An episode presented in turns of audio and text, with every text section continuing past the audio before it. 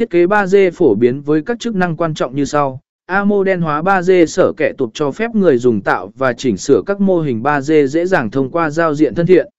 Nó hỗ trợ nhiều công cụ và kỹ thuật để tạo các hình dạng và cấu trúc 3D đa dạng. B. Thiết kế kiến trúc phần mềm này được sử dụng phổ biến trong ngành kiến trúc để tạo các thiết kế kiến trúc và nội thất.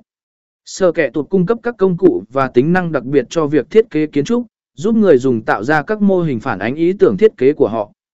C. Tích hợp 3D bổ rẻ House 3D bổ rẻ House là một thư viện trực tuyến chứa hàng ngàn mô hình 3D.